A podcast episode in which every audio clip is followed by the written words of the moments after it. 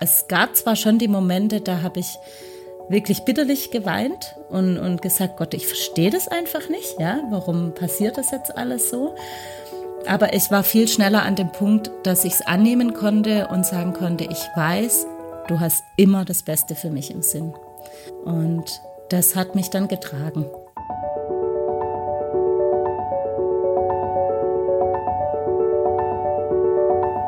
Der Flügelverleih. Mit diesem Podcast kommst du an.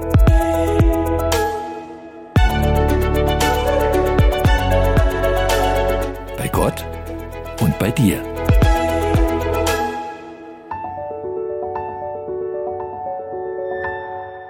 Was haben Bäume, Träume und Kaffeeschäume gemeinsam? Das und vieles mehr wird uns unser heutiger Gast verraten. Wer in Karlsruhe lebt, ist womöglich schon mal in den doppelten Genuss gekommen, ihr begegnet zu sein. In ihrer eigenen Kaffeebar der Perlbohne hat sie ihren Gästen nämlich nicht nur den feinsten Kaffee serviert, sondern ihnen immer auch ein Lächeln ins Gesicht gezaubert. Denn das mag sie neben dem Kaffeemachen am liebsten. Andere Menschen ein bisschen fröhlicher, ein bisschen hoffnungsvoller zu stimmen und ihnen beim Aufblühen zu helfen. Genau das möchte sie auch mit ihrem ersten Buch erreichen, das ein wunderbarer Begleiter beim Träume verwirklichen ist. Also, liebe Zuhörerin, lieber Zuhörer, schnapp dir eine Tasse Kaffee und mach es dir gemütlich. Und ich begrüße hier ganz herzlich Katharina Schreuer. Hallo. Und ich begrüße auch ganz herzlich bei mir im Flügelverleih meine liebe Kollegin Sigrid Offermann.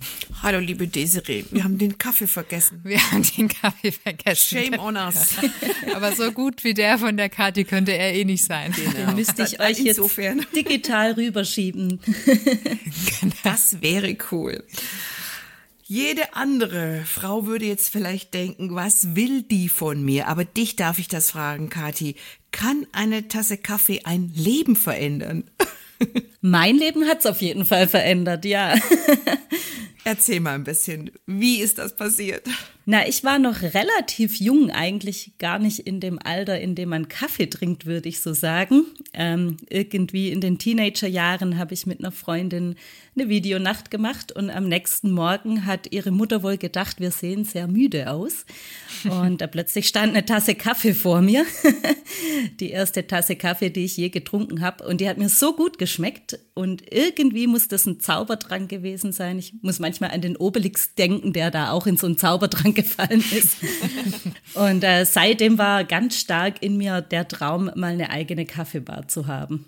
Und bis das dann, also wir können ja schon mal spoilern, oder habe ich ja auch schon in meiner Anmoderation, er ist ja irgendwann wahr geworden, der Traum, aber es war ja erstmal ein ähm, ziemlich langer Weg dahin. Und mich würde interessieren, du beschreibst es ja auch in deinem Buch so schön, oder dein Buch ist ja eigentlich eine, eine einzige Einladung dazu, dass Träume eben nicht nur Träume bleiben, sondern konkret werden. Ähm, was war denn für dich so der Moment, wo du wirklich deinen Traum zum ersten Mal so konkret angegangen bist? Oh, das war viele, viele Jahre später. Ähm, ich habe dann, inzwischen war ich erwachsen und habe auch schon einiges erlebt und äh, hatte auch schon einen Beruf erlernt, nämlich Erzieherin. Und ähm, ich habe da eine Freundin kennengelernt oder es wurde eine gute Freundin dann. Und die hatte eben den gleichen Traum wie ich. Und wir haben im Gespräch bemerkt, wow, irgendwie verbindet uns da echt krass was. Und da wurde es dann plötzlich konkreter. Man hat richtig Pläne gemacht und äh, sich überlegt, wie das aussehen könnte, wenn man so eine Kaffeebar tatsächlich eröffnen würde. Es hat dann zwar auch noch mal zwei, drei Jahre gedauert, bis wir es gemacht haben, aber da habe ich gemerkt, jetzt wird so richtig ernst und ich, ähm, ich meine es auch wirklich ernst damit. Du hast für dein Buch dir ganz viel von Bäumen abgeguckt. Das hat mich fasziniert. Und du hast mhm. herausgefunden, dass die eine ganz bestimmte Strategie verfolgen. Wie bist du denn darauf gekommen? Also dir was von den Bäumen abzugucken? Ja, das ist eine spannende Frage. Ähm, irgendwie hat uns im Blick auf die Kaffeebar immer wieder das Bild eines Baumes bewegt. Als wir also wir sind äh, nach dem ersten Jahr, wir haben erstmal in einer kleinen Location eröffnet und haben dann relativ bald gemerkt, diese Location ist uns zu klein. Wir, wir müssen uns was Größeres suchen, damit die Kunden Platz finden. Und ähm, als wir dann was gefunden hatten und tatsächlich den Umzug auch verkündet haben in Social Media, haben wir das Wort Umtopfen benutzt oder das Bild des Umtopfens und haben ein, ein kleines Bäumchen in einem kleinen Topf eben äh, gezeichnet und nebendran ein großes Bäumchen oder ein größeres Bäumchen in einem groß, größeren Topf. Und ab da hat uns dieses Bild des Baumes im Gespräch auch immer wieder bewegt. Und interessanterweise hat Steffis Schwiegermutter, die gerne malt, uns auch einen Kaffeebaum gemalt für die Kaffeebar. Der hing dann da.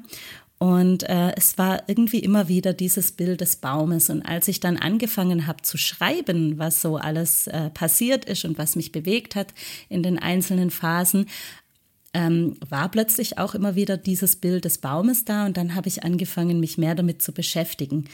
Also ich glaube auch, dass da Gott viel bewirkt hat, dass dieses Bild immer wieder aufgepoppt ist, weil es für mich einfach auch mit zur Perlbohne gehört hat, dieses Bild des Baumes. Dein Buch ist ja nicht nur deine persönliche äh, Traumgeschichte, sondern ist ja wirklich auch ein total konkreter und, und praxisorientierter ähm, ja, Zugang oder, oder, oder Helfer, um die eigenen Träume ähm, ja, aufblühen zu lassen. Ähm, wie kann da die Strategie der Bäume uns helfen? Oder genau, vielleicht kannst du so kurz beschreiben, ja, wie, wie dieses ganze Baumthema dem Leser oder ja, allen, die sich damit befassen, helfen kann, wirklich auch seine eigenen Träume zu leben. Was mich total bewegt, wenn ich äh, Bäume beobachte und ja, als ich mich auch damit beschäftigt habe, ist, dass die Bäume im Prinzip die ganze Zeit damit beschäftigt sind, wieder Frucht bringen zu können, wenn die Zeit dafür reif ist. Und es gibt aber auch so Zwischenphasen, da ist nicht die Zeit, Frucht zu bringen, sondern äh, die Zeit der Vorbereitung auf die Frucht. Und äh, im Buch oder im, im Gesamten vergleiche ich eben die Lebensträume mit Blüten, die aufgehen dürfen und dann auch irgendwann wird aus einer Blüte eine Frucht, die sich dann weiterentwickelt. Und das, ähm, das hat mich sehr bewegt, für mich, für mein Leben, so jetzt im Rückblick, aber auch, ähm, ich lebe jetzt richtig mit dieser Strategie der Bäume und äh, reflektiere auch mein Leben immer wieder, so in welcher Phase bin ich gerade, bin ich im Frühling, bin ich im Sommer und was kann ich aktiv tun, damit ich zu gegebener Zeit mit dem, was, was gerade eben auch zu meinem Alltag gehört, das müssen nicht mal die großen Träume sein, sondern einfach Dinge, die mich bewegen, die ich auf dem Herzen habe. Ähm, wie kann ich dafür sorgen, dass die auch irgendwann mal Frucht bringen, wenn die Zeit dafür reif ist. Und ähm, das, da nehme ich die Leserinnen und Leser ganz aktiv mit rein, auch im Buch, mit Fragestellungen und äh, einfach Denkaufgaben, sodass man das für das eigene Leben auch anwenden kann. Ich finde es total spannend. Du schreibst in, in, in deinem Buch den Satz, mein Traum von der eigenen Kaffeebar entstand durch die Sehnsucht nach einem Leben, das Frucht bringt. Ähm, würdest du sagen, jeder Traum, den ein Mensch haben kann, ähm, ja, birgt im letzten eigentlich diese Sehnsucht nach einem fruchtbaren Leben oder gibt es unterschiedliche Formen von Träumen? Ich glaube schon, dass es unterschiedliche Formen von Träumen gibt. Es gibt ja auch Träume, ähm, die ganz sachlicher Natur sind. Zum Beispiel, ich möchte gern mal ein schnelles Auto haben, wenn ich genug Geld beisammen habe. Oder ähm, ich wollte immer einen Roller, also so einen Motorroller. Und äh, einfach dieses Lebensgefühl, dieses italienische, schön in der warmen Luft mit dem Roller durch die Stadt zu düsen. Und das, dieser Traum hat jetzt nicht unbedingt mit Fruchtbringen zu tun. Das ist nochmal, ja, so eine andere Kategorie Traum, die auch voll okay ist und voll schön ist. Ich habe mir den Traum auch erfüllt vor kurzem Ach ja, cool. und voll. und dann gibt's eben diese Träume, die, die tatsächlich auch das Leben des Umfeldes oder von anderen Menschen verändern kann und äh, wirklich verbessern kann und einen Einfluss hat auf, auf die Umgebung. Ja. Diese, bist du mit einverstanden, dass wir uns die Strategie der Bäume nochmal anschauen? Ja, gerne. Ich, ich, ich finde das so spannend, ähm, wie du das so entwickelt hast, Katharina. Also du hast da diese, diese Idee gehabt, okay, ich, ich gucke mir Bäume an, was, was tun die in Anführungszeichen, um Frucht bringen zu können? Welche Phasen durchlaufen die? Ähm, und da hast du so verschiedene Punkte dir ja rausgeschält. Zum Beispiel, dass man sich überlegt, was bin ich selber für ein Baum? Wo, wo steht mein Baum? Welche Reife hat mein Baum? Da wollte ich mit dir mal gern so ein bisschen durchgehen. Zum Beispiel Stichwort Baumbestimmung. Wie kriegt man denn raus, was man selbst für ein Baum ist? Habe ich mich so gefragt. Ja, spannend. ähm, also bei der Baumbestimmung geht es darum, was man, äh, was man schon erlebt hat, was einen prägt, welche ja vielleicht ähm, Fähigkeiten man hat, welche Begabungen, aber auch ja, welche Wünsche in einem drin schlummern welche Ideen fürs Leben und all das macht äh, im Prinzip auch das aus, was wir sind, wer wir sind und wie wir sind. Das verstehe ich unter der Baumbestimmung auf unser Leben übertragen. Also da muss man jetzt nicht sagen, so ich bin eine Eberesche und ich bin eine Erle oder eine Palme, sondern einfach rauskriegen. Ich bin auf jeden Fall ein Kaffeebaum. das glaube ich dir sofort. Ich wollte Desiree eigentlich fragen, was sie für ein Baum ist, aber ich glaube, da geht es nicht drum zu sagen, hier, ich bin das und das Gewächs. Also ich habe ich hab in Erinnerung, dass es ja also vor allem auch darum ging, um ein Baum, der unterschiedliche ähm, ja, Methoden kennt, um seine Samen auszusehen ne, und Frucht zu bringen. Mhm. Und da auch so zu gucken, okay, bin ich jemand, der ja eher nur im, im kleinen Radius wirkt und es ist okay, oder bin ich jemand, der die Samen über den Wind streut, was so eine Analogie ist für eine mhm. reiche, ähm, für eine reiche, für eine weite mhm. Reichweite ist so rum. Ja, genau. Ähm, ich finde es total spannend, diesen Ansatz, weil ich glaube, manchmal hat man Träume im Kopf und fragt sich aber gar nicht so genau, kann, also könnte ich mit den Konsequenzen überhaupt leben oder passt diese Art Traum, wenn er gelebt wird, mhm. auch zu meiner Persönlichkeit? Mhm. Ja, und es geht auch darum, dass man ähm, vielleicht so ein bisschen weiß, wie man tickt und was man gerne macht und äh, wie man den Traum vielleicht gerne leben würde ähm, aber sich vielleicht dessen gar nicht bewusst ist, dass, ähm, dass man verschiedene Möglichkeiten hat, diesen Traum auch auszuleben und welche Möglichkeit und welche Art und Weise ist jetzt die, die wirklich auch passt und, und ähm, für einen selber und auch für das Umfeld die richtige Möglichkeit ist. Also jetzt im Vergleich zu den Bäumen, es gibt Bäume, die haben ähm, zum Beispiel Blütenstaub und brauchen dann eben die Bienchen, die dann den, den Blütenstaub raustragen. Und es gibt äh, Bäume, die haben äh, Zapfen, ja, und lassen die Zapfen fallen und dann passiert was. Und das, das hat eine ganz unterschiedliche Reichweite und auch eine eine verschiedene Art, mit anderen zusammenzuarbeiten, um, um den Traum zu leben und das, was man hat, eben auch in die Welt hinauszutragen. Ja. Fand ich auch einen tollen Gedanken. Tatsächlich.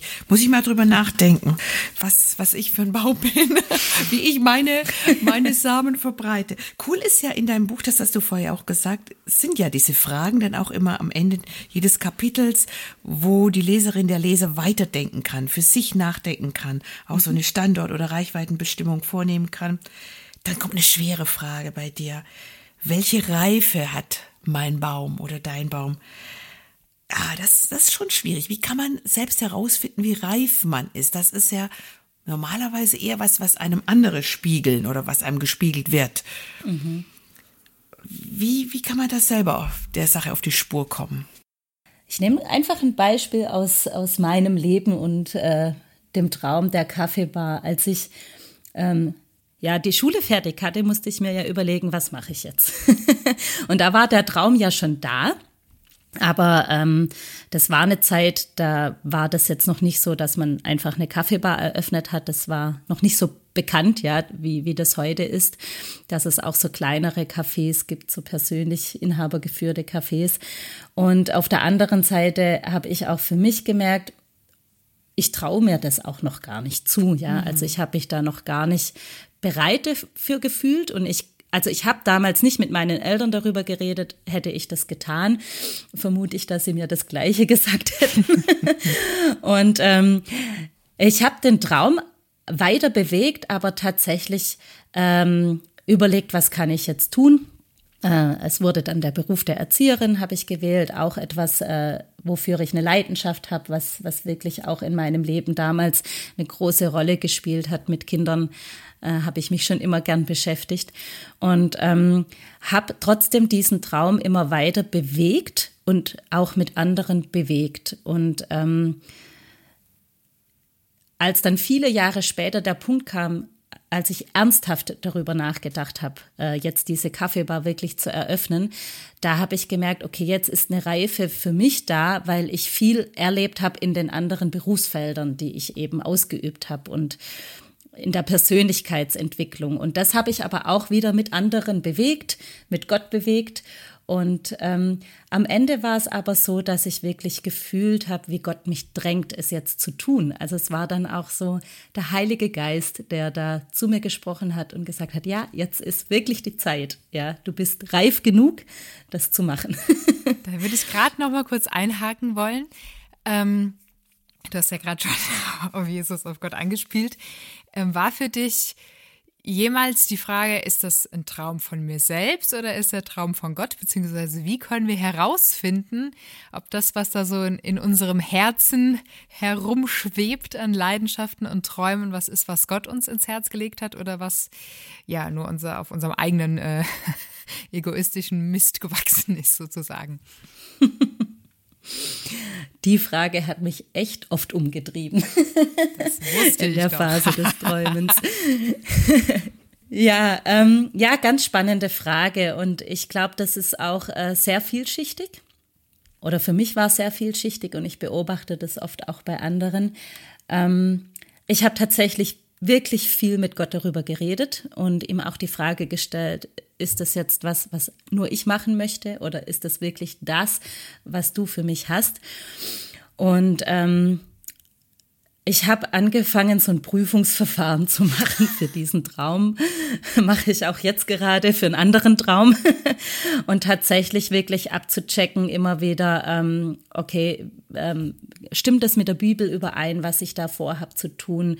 Ähm, bekomme ich Feedback von anderen Menschen, deren Herz auch nah an Gott dran ist, die, die wirklich vielleicht auch schon mehr Lebenserfahrung haben wie ich. Und äh, ich habe auch äh, in einer Phase meines Lebens tatsächlich eine Seelsorgerin an der Seite gehabt, mit der ich darüber gesprochen habe. Und es kam immer mehr Bestätigung. Ja, also irgendwann mal war einfach nur noch Bestätigung da. und das war so der Punkt, äh, eben den ich gerade schon beschrieben habe. Ähm, ich ich habe hab so den letzten Schub gebraucht, den der Heilige Geist mir dann gegeben hat, auch durch Bibelworte und das war für mich so dann der Punkt, okay, jetzt mache ich es einfach, ich mache den ersten Schritt. Und ich glaube, dieser Punkt darf und muss auch kommen, dass man einfach einen Schritt macht und dann nochmal guckt, okay, was passiert jetzt? Und weiter mit Gott im Gespräch bleibt und äh, dann wieder den nächsten Schritt macht. Und auch nicht die Angst davor zu haben, Fehler zu machen und vielleicht doch den falschen Weg zu gehen, wenn es der falsche Weg wäre, das ist auch meine Erfahrung, dann, dann geht eine Türe zu und Gott macht eine andere Türe auf und führt uns dann doch auch wieder ganz sanft dorthin, wo er uns haben möchte. Ich, ich glaube, das ist ein wichtiger Punkt, was du jetzt sagst. Sich austauschen mit anderen, wirklich auch fragen, natürlich bei Gott selbst, im Gebet, auch andere Menschen fragen und diese Angst vor Fehlern. Ich glaube, das sitzt sehr tief in uns. Vielleicht ist das ein bisschen deutsch, dass man denkt, es muss immer alles glatt laufen und perfekt und man darf keine Fehler machen. Und die Serie, ich frage dich, aber irgendwann weiß man es irgendwie einfach, oder? Wenn, wenn, irgendwann denkt man, ich, jetzt weiß ich, das will Gott von mir. Ja, also ich. Aber es ist ein Weg. Es ist ein Weg, aber ich bin äh, prinzipiell auch äh, eher Team Entscheidungs schwach. Ja. Oder also, sagen wir nicht, ich habe ich hab neulich die, die, die wunderschönen Worte gehört, wo ich gesagt habe, war wieder eine Situation, wo irgendwas entschieden werden musste und ich habe gesagt, ah, ich bin nicht so super in Entscheidungen.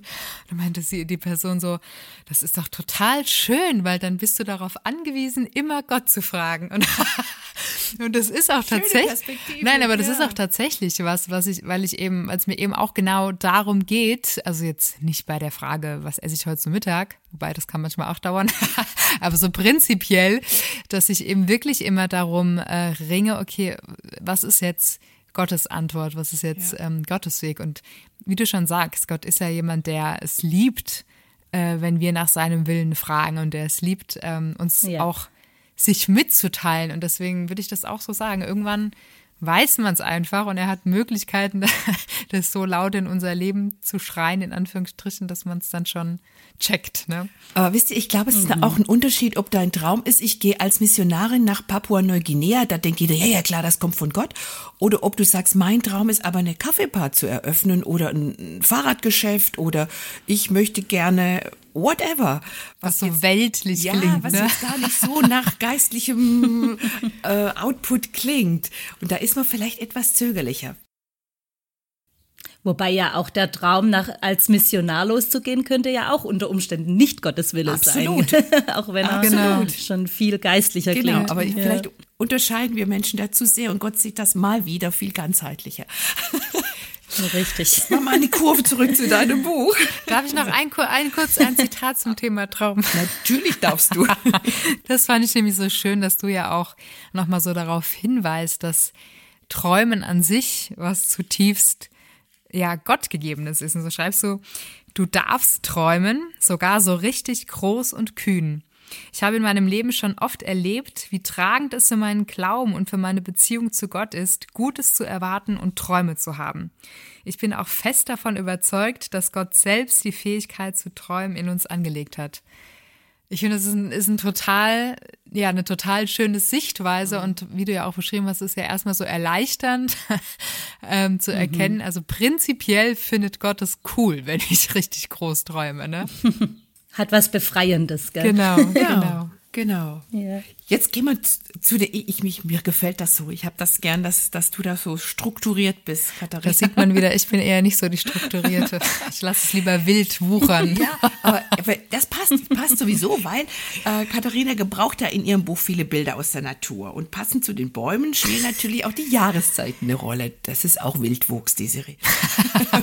Dann begeben wir uns jetzt mal äh, in unser aller Lieblingsjahreszeit, in den Frühling, wo dann die ersten zarten Knospen an den Bäumen sichtbar werden und wo man sich so freut, dass alles aufblüht und es leichter und sonniger und wärmer wird.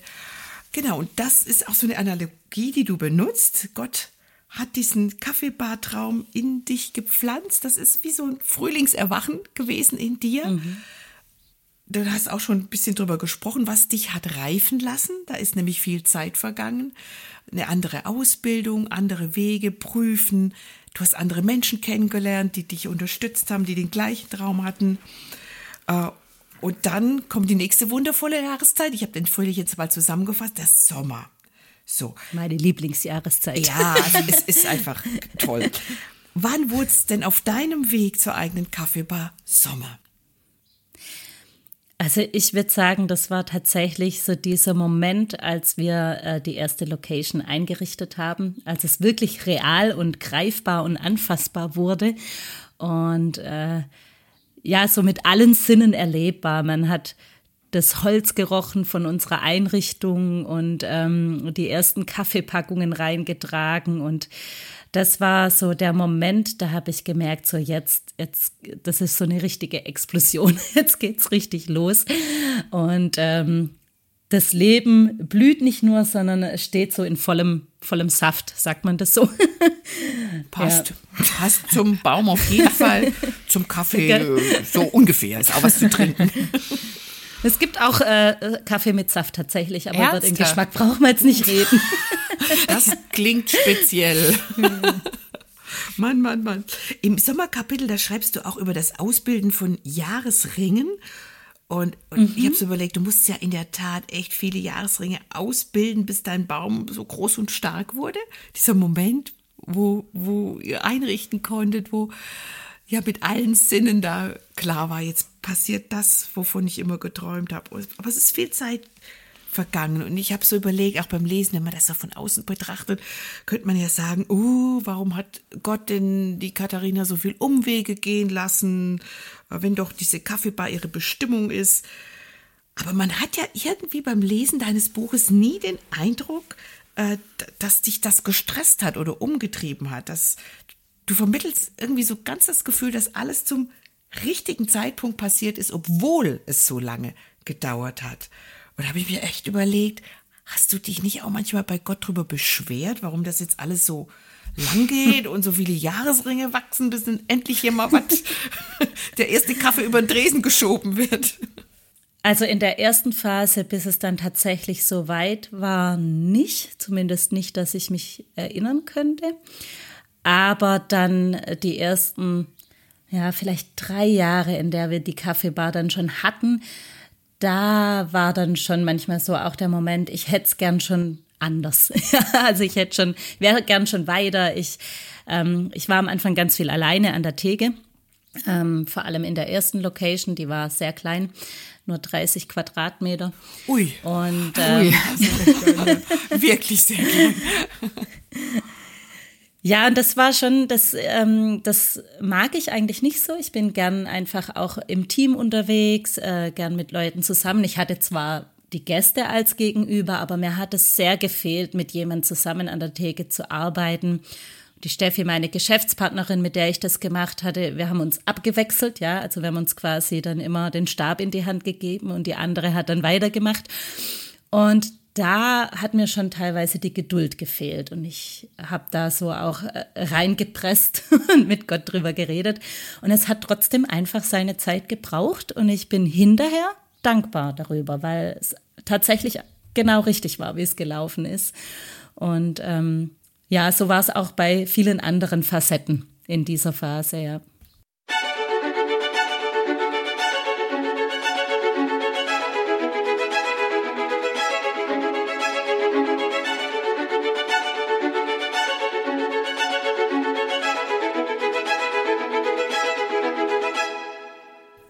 Es gibt ja auch so diese Formulierung von der Melancholie der Erfüllung. Also wenn man ne, lange auf was hingefiebert hat und dann ist es plötzlich da. Ähm, war das ein Stück weit bei dir auch so in dieser ersten Phase, wo ja de facto der Traum von der eigenen Kaffeebar schon real geworden ist? Es gab ja schon die Bar, aber ja, wenn man den Traum lebt, merkt man wahrscheinlich auch erstmal, dass es da auch viel Arbeit gibt und dass da vielleicht auch manches ähm, schwierig wird. War da bei dir ein Stück weit eine Ernüchterung auch mal, als der Traum dann da war, dass du es dir eigentlich anders vorgestellt hast? Ja, also eine Ernüchterung schon, nicht, dass ich es mir anders vorgestellt habe, sondern eher ähm, hm. es war eher so der Punkt, dass, dass ich manchmal gern die Sachen schneller gehabt hätte. Und ähm, das hat mich dann schon ernüchtert, dass, dass man jeden Schritt einzeln gehen muss und dass es einfach auch so ein Schritt für Schritt für Schritt für Schritt ist. und manchmal kam dann so, äh, so Geschenke von Gott auch um die Ecke, dass dann doch was schneller ging. Zum Beispiel, als wir die neue Location, die größere gesucht haben, das war so zackig, ja, das, das kam einfach so und hat geklappt. Ähm, und trotzdem waren es oft die langen Wege, die mich ernüchtert haben. Und da hatte ich dann doch eine andere Vorstellung. Also ich habe so, wenn ich davor geträumt habe davon, war die Vorstellung schon so, ja, wenn man das macht, dann läuft es halt, ja. Der Traum war ja immer, hat dann immer beinhaltet, dass sich Menschen begegnen. Das fand ich das Schöne. Es ging ja nicht nur um diesen Kaffee allein, sondern was wir ganz am Anfang schon sagten, um dieses Lebensgefühl. Was passiert, wenn man ähm, zwei Tassen Kaffee zwischen zwei Menschen stellt?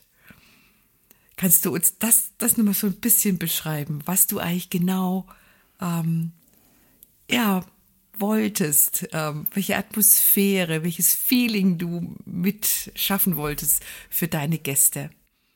Ja, das hat mich schon eben in diesen jungen Jahren so begeistert, was man machen kann, wenn, wenn Menschen zusammensitzen und Kaffee trinken oder Tee oder Wein und äh, was dann auch passiert äh, mit der Atmosphäre, mit den Gesprächen. Und ähm, das ist das, was, was ich mir so sehr gewünscht habe, eben mit der Kaffeebar, mit dem, was ich tue, mit, mit Qualität, mit äh, wirklich, äh, ja, einem richtig ehrlichen Gastgeberherz, das sich freut, wenn Menschen kommen und ihnen gerne auch dienen zu wollen, ja, ihnen eine schöne Phase, eine schöne Zeit in der Kaffeebar zu geben.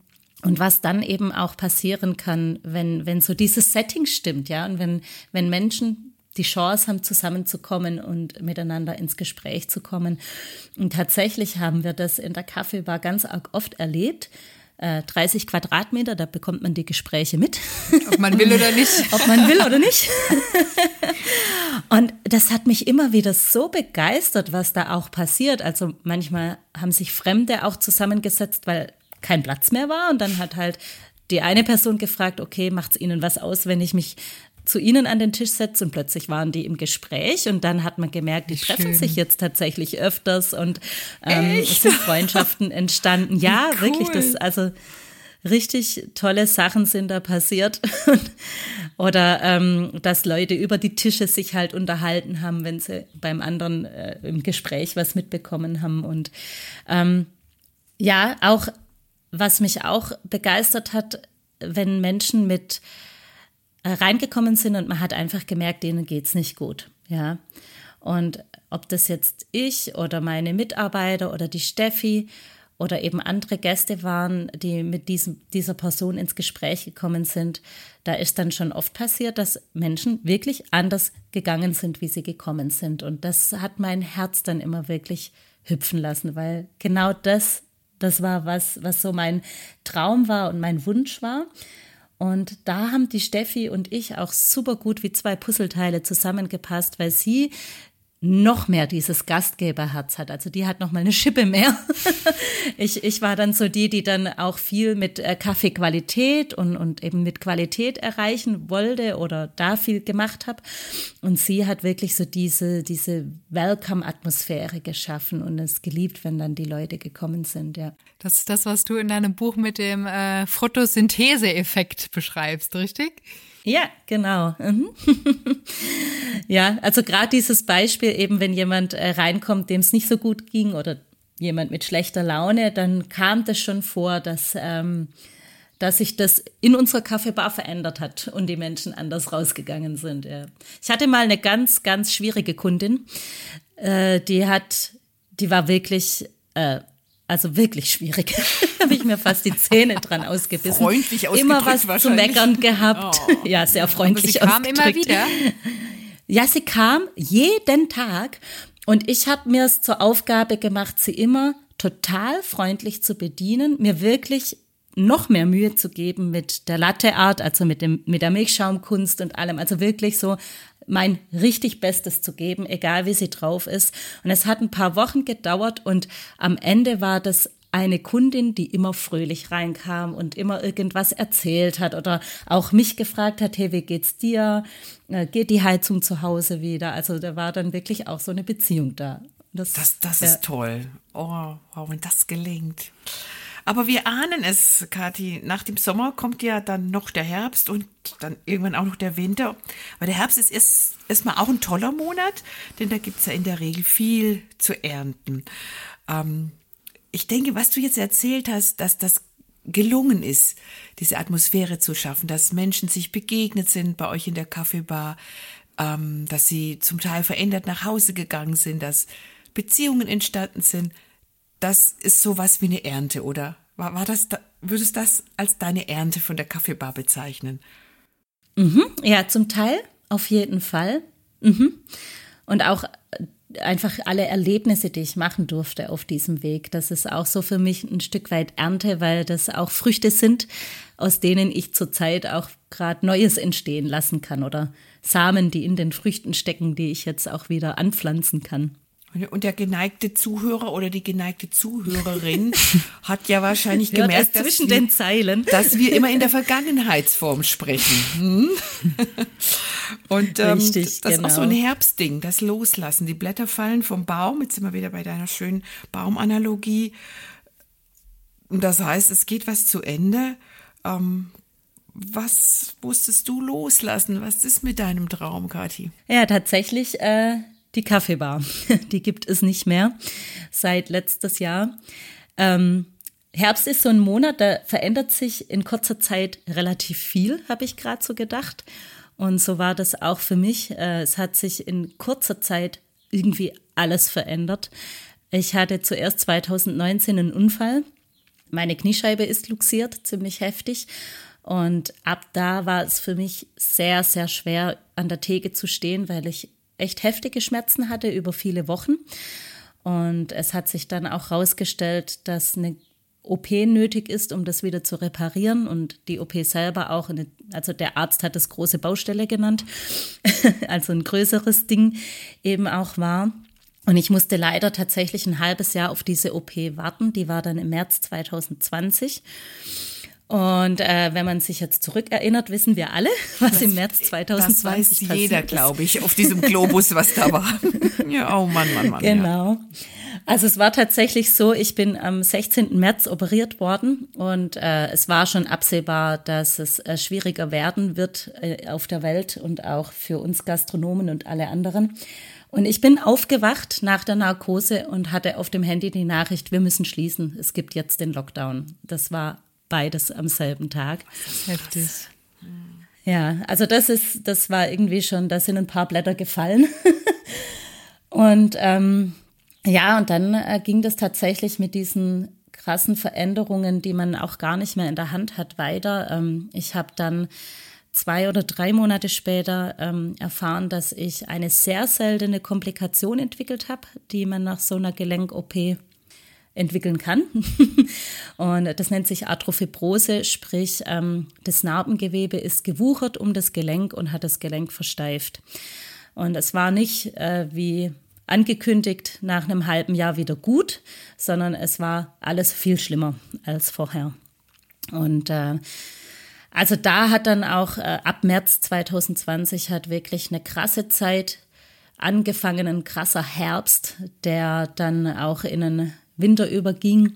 Ähm, es waren ja dann auch mehrere Lockdowns. Und ich eben auf einem ganz langsamen Weg der Genesung, der auch noch nicht abgeschlossen ist bis heute. Und es kam dann der Punkt, dass wir entscheiden mussten, was tun wir jetzt und wie machen wir weiter. Und mir wurde auch von Ärzten und in der Reha sehr nahegelegt, die Selbstständigkeit nicht weiterzuführen, weil ich, ich nicht mehr hinter der Theke stehen kann, aber auch der Stress und der Druck einer Selbstständigkeit, vor allem in so einer Phase in der Pandemie, ähm, sehr schlecht ist für meine Genesung, weil eben diese Krankheit oder dieses Krankheitsbild, das ich da bekommen habe, auch mit äh, psychischem Stress schlechter werden kann. Also sprich, die Beugung äh, könnte schlechter werden, wenn ich dauerhaft psychischen Stress habe. Und es war einfach psychischer Stress, was da, also es war hochgradig anstrengend und belastend in der Zeit. Genau. Ja, und dann kam der Punkt, dass ich für mich entschieden habe, erstmal, ich muss und will den Traum loslassen. Mit vielen Tränen und viel Ringen mhm. mit Gott, ja. Das wollte ich nämlich gerade fragen, was diese ganze ja, Spätherbst- und Winterphase mit einem Glauben gemacht hat, weil ich mir vorstellen kann, ja, dass es sich ja schon auch irgendwie einfach bitter anfühlen muss, wenn man erst das Gefühl hat, okay, ich habe jetzt so lange auf meinen Traum hingearbeitet, habe das mit dir zusammen, Gott, entwickelt und Schritt für Schritt Realität werden lassen und dann hast du es geschenkt und jetzt nimmst du es wieder. Mhm. Wie, wie bist du damit ja. umgegangen? Also vom Gefühl her war es tatsächlich eine Vollbremsung bei voller Fahrt, weil äh, kurz bevor das passiert ist mit meinem Knie, äh, war der Punkt, dass wir das Gefühl hatten, wir haben es jetzt richtig geschafft. Wir haben so, wir haben die Kaffeebar in sicherem Gewässer. Es läuft jetzt alles, wie wir wollen. Wir haben richtig viele Mitarbeiter gehabt. Auch das, womit ich am Anfang so gekämpft habe. Ich war nicht mehr allein an der Theke, sondern mit zwei oder sogar drei Mitarbeitern zusammen. Und es war, es war eigentlich der Punkt, an dem alles so war, wie wir es immer schon wollten. Ja. Der Laden hat gebrummt, ist gelaufen. Richtig. Mhm. es war, war echt cool, ja. Und in dem Moment äh, kam die Vollbremsung. Und das war schon heftig emotional. Ähm, was für mich hilfreich war, ich hatte schon mal eine ziemlich heftige Phase in meinem Leben. Meine Mutter, die ist an Krebs gestorben. Und ähm, das war auch eine Phase, da habe ich viel Enttäuschung auch äh, gehabt, was Gott betrifft, ja, und ähm, habe mich von ihm verlassen gefühlt, habe mich, äh, ja, äh, ich war wirklich enttäuscht von Gott und da bin ich schon durchgegangen und da ähm, ist viel mit meiner Beziehung auch passiert und die Beziehung zu Gott hat sich verändert. Und das, davon konnte ich zehren jetzt in, in dieser heftigen Phase. Also ich, ähm, es gab zwar schon die Momente, da habe ich wirklich bitterlich geweint und, und gesagt, Gott, ich verstehe das einfach nicht, ja, warum passiert das jetzt alles so? Aber ich war viel schneller an dem Punkt, dass ich es annehmen konnte und sagen konnte, ich weiß, du hast immer das Beste für mich im Sinn.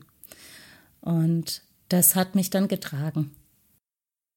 Ich fand es total ähm, ja, bewegend und eindrücklich, dass du in deinem Buch auch diese ganze Phase so ein bisschen verglichen hast mit ähm, Abraham, als er auf dem Weg zum Opferaltar mhm, war ja. mit seinem Sohn. Kannst du das vielleicht noch mal ein bisschen mehr ausbreiten für die Zuhörerinnen, was du damit meinst? Das war tatsächlich eine Bibelstelle, die ich ja, jetzt wollte ich gerade sagen zufällig, aber höchstwahrscheinlich nicht zufällig in der Zeit gelesen habe. ähm, als Abraham eben auf dem Weg war, seinen Sohn zu opfern. Und das war ja auch für ihn der Sohn, auf den hat er lange gewartet und äh, auch ja tatsächlich was, was ich mir sehr, sehr schlimm vorstelle, wenn man so lange eben darauf wartet, ein Kind zu bekommen und dann hat man es. Und äh, steht vor so einem Moment eben und vor so einer Entscheidung. Und ähm, ich habe mir dann tatsächlich vorgestellt, was Abraham wohl bewegt hat, als er auf dem Weg hoch war zu diesem Opferaltar mit seinem Sohn zusammen und was, ja, was für Gedanken er wohl hatte, was für Gefühle, welchen inneren Dialog eben auch mit Gott. Und ähm, konnte das dann auch auf mein Leben übertragen. Und tatsächlich hat mir diese biblische Geschichte geholfen, zu sagen, okay, Gott, wenn du wirklich möchtest, dass ich meine Kaffeebar opfere und auf den Altar lege, dann, dann möchte ich diesen Weg treu gehen, egal was es mich kostet, egal wie sehr es weh tut und egal ob am Ende dann der Ziegenbock um die Ecke kommt oder eben nicht. Ja. Und der Ziegenbock kam leider nicht um die Ecke. Also ich habe bis zum Schluss tatsächlich auf den Ziegenbock gehofft, dass ich den auf den Altar legen kann. Aber es war nicht so. Ja. Wenn man dein Buch liest, also mich, mich hat das wirklich beschäftigt. Ich hoffe, wir haben jetzt nicht zu viel gespoilert. Es lohnt sich trotzdem, das alles nachzulesen, auf jeden Fall. Ähm, spannend finde ich, dass es nach dieser Winterstarre, die du erleben musstest, noch ein Kapitel gibt, ein neuer Trieb. Und mhm. ähm, ja, ich, ich höre dir sehr aufmerksam zu. Und du hast vorher mal gesagt, ich weiß nicht, vor 20 Minuten oder so.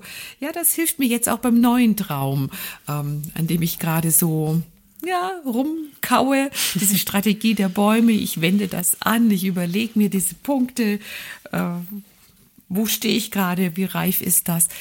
Dürfen wir da schon ein bisschen hinter den Vorhang gucken, oder ist das jetzt nur nicht spruchreif für die Allgemeinheit? Na doch, das kann ich erzählen. also tatsächlich ist dieses Buch so ein neuer Trieb für mich, ja, der entstanden ist. Ich habe schon immer gern geschrieben. Schon als Kind habe ich Anna-Geschichten geschrieben für meine Oma. Ähm, und ähm, das war tatsächlich was, was ich sehr gern gemacht habe. Und ich habe auch irgendwann mal in meinem Leben gesagt, das klingt jetzt ein bisschen blöd, wenn ich mal krank bin und viel Zeit habe, dann schreibe ich ein Buch. Echt? Das hast du ähm, gesagt. ja. Ist in Erfüllung gegangen. Ich überlege inzwischen sehr gut, was ich sage. In der Tat.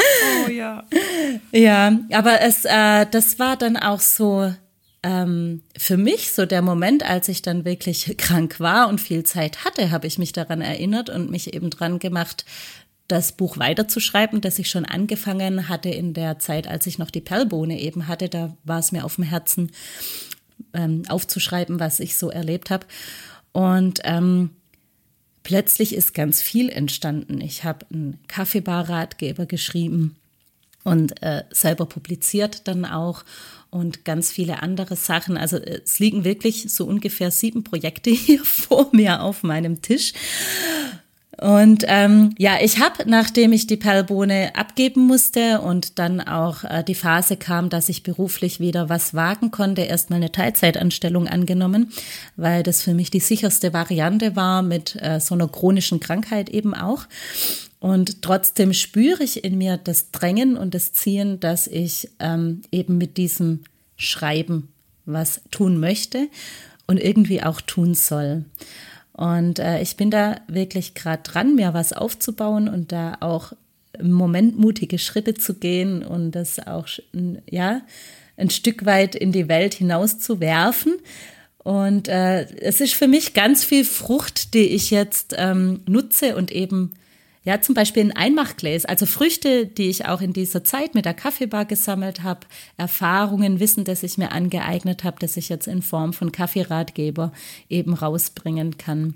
Und ähm, ja, aber auch die Erlebnisse mit Gott und meine Beziehung zu ihm, was ich da erlebt und gelernt habe. Und da läuft gerade echt viel. Zu viel will ich jetzt nicht verraten. Ja, aber da lacht doch das Lektorenherz, oder? Ja, ja, ich wollte gerade sagen. Das also klingt, klingt doch wirklich.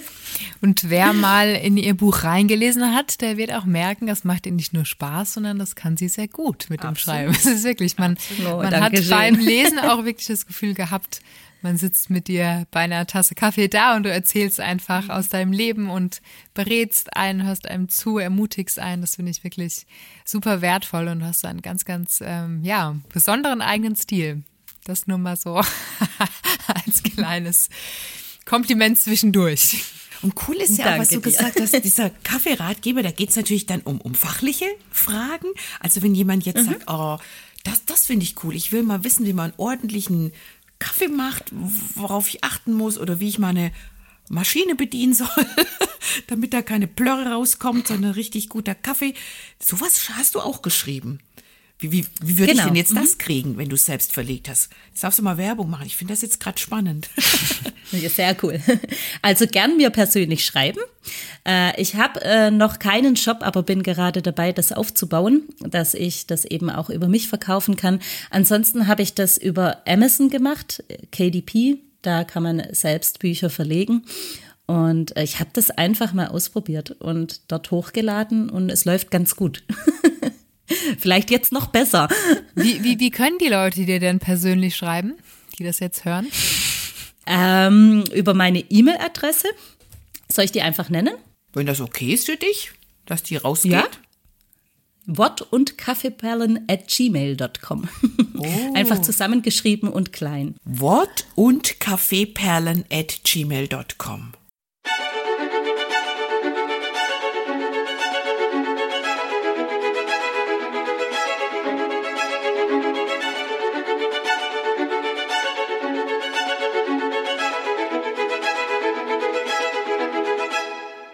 Ich habe noch mal eine andere Frage. Ist denn für dich im Herzen klar, also ich meine, rein theoretisch könntest du ja auch irgendwann noch mal wieder eine Kaffeebar eröffnen mit deiner ganzen ähm, Geschichte, mit deinem ganzen Know-how oder ist für dich klar, diese Form von Traum ist ja geplatzt? Das ist interessant. Ich bin das in den letzten vier Tagen bestimmt zehnmal gefragt worden. krass. Es bewegt viele Menschen in meinem Umfeld. ähm, also für den Moment kann ich sagen, dass diese Phase und der Traum zu Ende ist und es fühlt, also ich habe da auch Frieden drüber im Herzen. Ich habe auch mich erst vor ein paar Tagen mit Steffi darüber unterhalten und ihr geht's genauso. Wir spüren einfach, dass das wirklich ähm, ja, dass wir dieses Kapitel auch Gott zurück in die Hände legen durften und, und dass es so, wie es jetzt ist, auch gut ist und richtig ist. Ähm, aber ich möchte es nicht ausschließen. Also ich ich merke schon, ich habe ähm, so viel gelernt und in mir drin steckt da so viel an Know-how und auch an Leidenschaft immer noch für dieses Thema, dass ich einfach auch offen sein will für das, was Gott mit mir vorhat und was vielleicht auch noch kommen kann. Mhm. Würde aber voraussetzen, dass dein Knie wieder ganz heile wird, dass du lange stehen kannst, oder?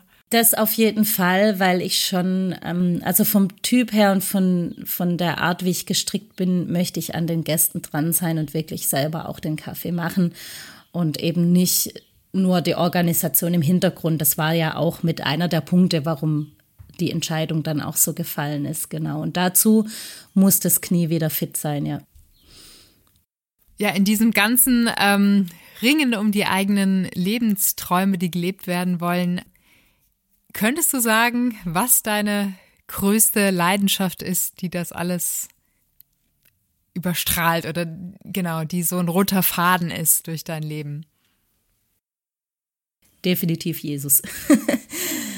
ja, ich glaube, ich hätte das alles auch gar nicht so gut verdaut, wenn es nicht Jesus wäre. Weil wenn, wenn die Kaffeebar meine erste Leidenschaft gewesen wäre, dann wird es mir jetzt richtig dreckig gehen, weil es ist kaputt, ja. Also es ist nichts mehr davon da.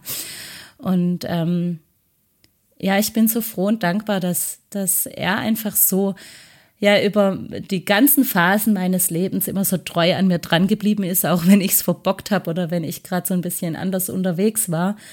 Und ähm, mich auch immer wieder zurückgeholt hat an sein Herz und dass das wirklich auch das ist, was mich trägt in meinem Leben, ja.